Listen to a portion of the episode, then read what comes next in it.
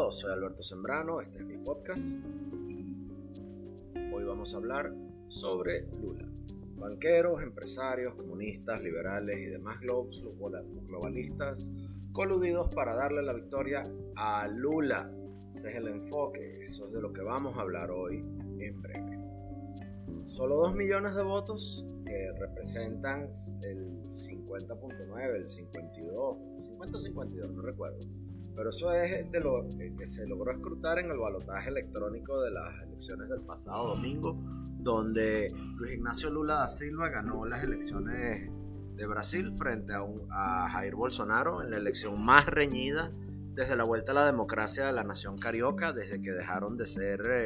gobernadas por militares en el 89, ¿no? Entonces Lula se enfrenta a una nación dividida, molesta con su regreso, con un Congreso en contra, con un sistema de leyes que le impedirán acomodar ese plan de gasto público expansivo para regresar a esos años de bonanza con el que él, bajo ese elemento carioca de la saudade, de la añoranza de los bons temps, de los buenos tiempos de entre 2003 y 2010, ¿no? Con los que ese antiguo líder sindical comunista que bajo la ortodoxia del Fondo Monetario Internacional, del Banco Mundial,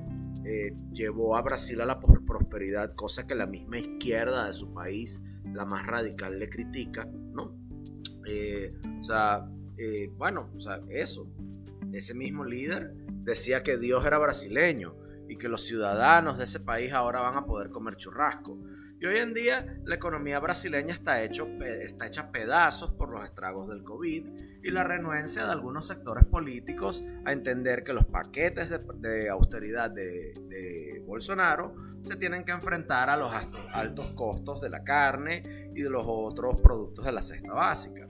porque las altas promesas de gasto enorme de Luis Ignacio Lula da Silva no se corresponden con un sistema de leyes que hay en Brasil, esas que le pusieron un techo a los gastos luego de una recesión que azotó ese país en 2016. Los mercados súper contentos por su retorno, a tal punto que en el momento en el que Lula sobrepasa a Bolsonaro en los conteos, los índices bursátiles en los mercados asiáticos que transan instrumentos compuestos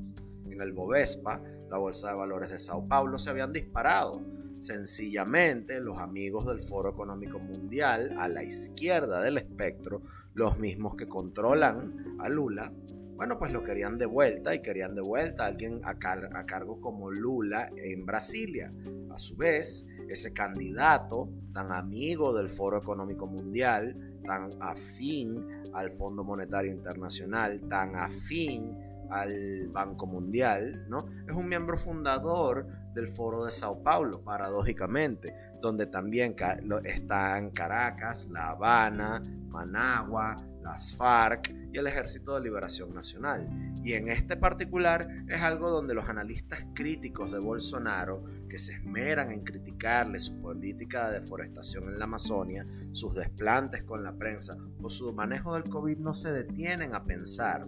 La prensa liberal de derechas, la prensa liberal de izquierdas a nivel mundial y el resto de los medios a nivel mundial jamás se detuvieron a señalar la labor de Lula, de su canciller Celso Amorim y las demás fichas en Itamaraty entre 2002 y 2004, cuando durante la crisis de gobernabilidad que azotaba a Venezuela ayudaron a estabilizar, siempre en favor del gobierno de Caracas, a Hugo Chávez y a sus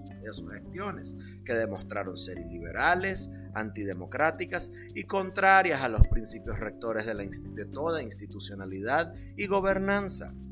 Fue Lula da Silva quien junto con George W. Bush reflotan por medio de las alianzas con el Centro Carter y el Grupo Países de Amigos de Venezuela y la mediación de la Organización de Estados Americanos y demás fichas que llegaron a Venezuela a petición del presidente José Vicente Rangel y con el aval de una acéfala dirigencia opositora venezolana, los que atornillan a Hugo Chávez en el poder durante su momento más débil, provocando una caída en el estándar de vida de los venezolanos y sembrando el terreno para una crisis de proporciones continentales al cabo de una década. Con Lula de vuelta a cargo del Brasil, Venezuela se ve sumamente beneficiada. Entre el triunfo de Gustavo Petro en Colombia y ahora con este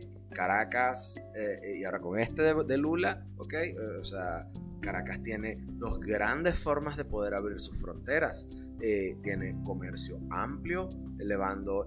al régimen criminal, o sea, tiene formas de elevarse en el comercio, tiene formas de evadir ese régimen criminal sancionatorio que la Unión Europea y Estados Unidos le impuso, usando estos dos países como base de operaciones para importaciones de toda clase de enseres. ¿Okay? A su vez, Lula va a fortalecer todas las relaciones diplomáticas de Brasil, que en cierto modo se habían quedado como una suerte de paria en el escenario internacional tras las decisiones del gobierno de Bolsonaro, porque los gobiernos con los que normalmente Brasil tiene relaciones sencillamente no veían con buenos ojos su política para con el Amazonas.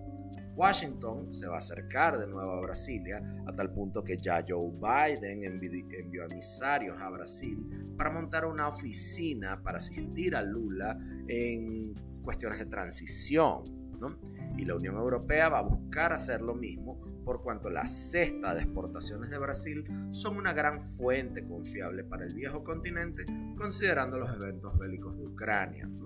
De ahí surge la apuesta de medios, de empresarios y mercados por Lula da Silva, una suerte de capitalismo kitsch de izquierdas no tan interesado en cuestiones de ideología como en sí que te puedo comprar a cambio de ponerte a cargo del país porque el que estaba antes no me servía a mis intereses, ¿okay? Otro gallo hubiese cantado para estos conglomerados industriales, para sus tentáculos en los mercados y para sus cabilderos políticos en los medios, corrieron las historias a favor de Lula da Silva y toda su narrativa pro Lula si no hubiese una crisis bélica en Europa del Este, que solía ser la granja, el breadbasket de una Europa que veía a Ucrania como la finca de la cual sacaban alimentos de forma confiable sin preguntarle o preocuparse por cosas como la gobernanza o la corrupción o los derechos humanos en ese país, ¿no? Lo cómico del asunto es que las lealtades de Lula van a favor de un viejo bloque del cual sus amos en el Foro Económico Mundial no son muy amigos, no son muy fans, que es el de los BRICS, ¿okay? Brasil, Rusia, India, China y Sudáfrica, ¿okay? Al reflotar la idea de los BRICS con Xi Jinping, Drupad Murmuru, Vladimir Putin, Lula y Cyril Ramaphosa, la idea reflotada desde principios de siglo de una alternativa de países que replantean una nueva geometría del poder en las relaciones internacionales de una multipolaridad surge como una amenaza ante el atlantismo otanista que actualmente rige el discurso, la cuestión actual, ¿ok?